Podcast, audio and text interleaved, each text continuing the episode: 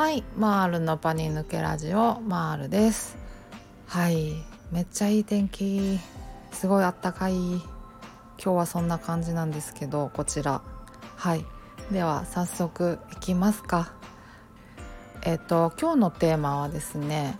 自信をつけるっていうこと。自己効力感っていう話をしたいなと思ってます。そうなんですよ。まあね当時いろいろ、まあ、目標立てていろんなことやって、まあ、トライアンドエラーでね失敗もありつつまあいろいろやったなっていう思い出が思い出っていうかあるんですけど、まあ、その中でやっぱり不安が出てきたりとか、まあ、緊張してきたりとか発作が出そうだなってなってきたりとかっていうのは日常的にやっぱりあるあったんですよね。うん、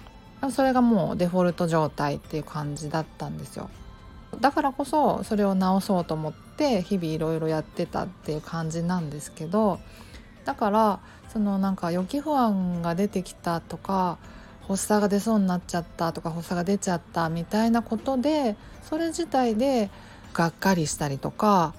落ち込んだりみたいなことは今考えると、まあ、なかったなと思うんですよね。うん、なんかむしろ例えばこう一つ目標を立ててチャレンジするじゃないですか。あの例えば、まあ、高速で34時間のところ行って1泊して帰ってくるみたいな目標を立てた時にまあもちろん高速乗る時に最初の方やっぱり緊張しちゃって予期不安が出てきたりとかホテルで1泊する時に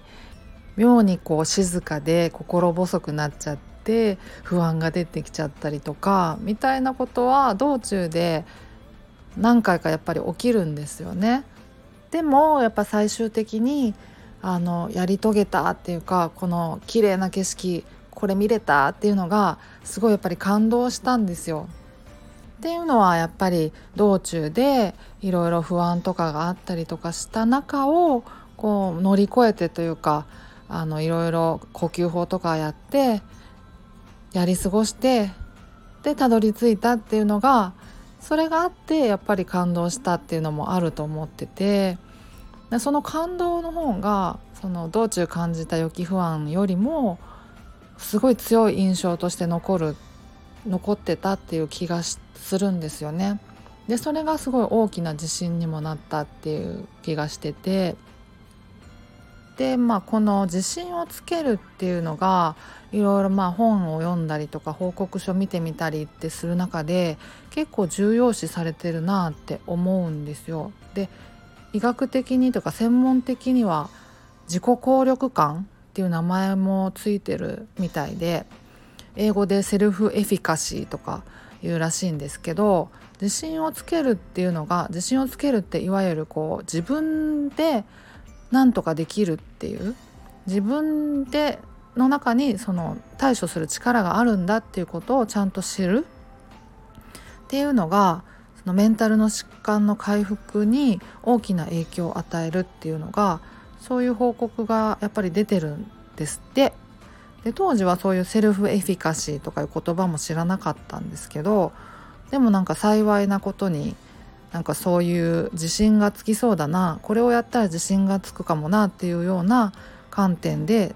目標を立てたりとか知らずにしてたので知らないうちにというか無自覚にセルフエフィカシー自己効力感を高める方法をやってたんだろうなって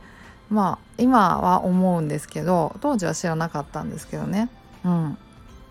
そうなんですよ。だから自信をつけるってすごい大事みたいなんですよね。で自信をつけるとやっぱりその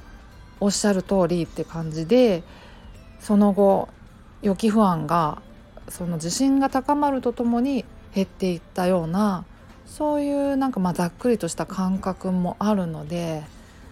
まあ、これをやったらちょっと自信つきそうだなみたいなその観点で目標を一つ立ててみるっていうのもいいのかもしれないです。はいと思います。はい。そんな感じで今日は終わりにしようと思います。ではでは皆さんまたお会いしましょう。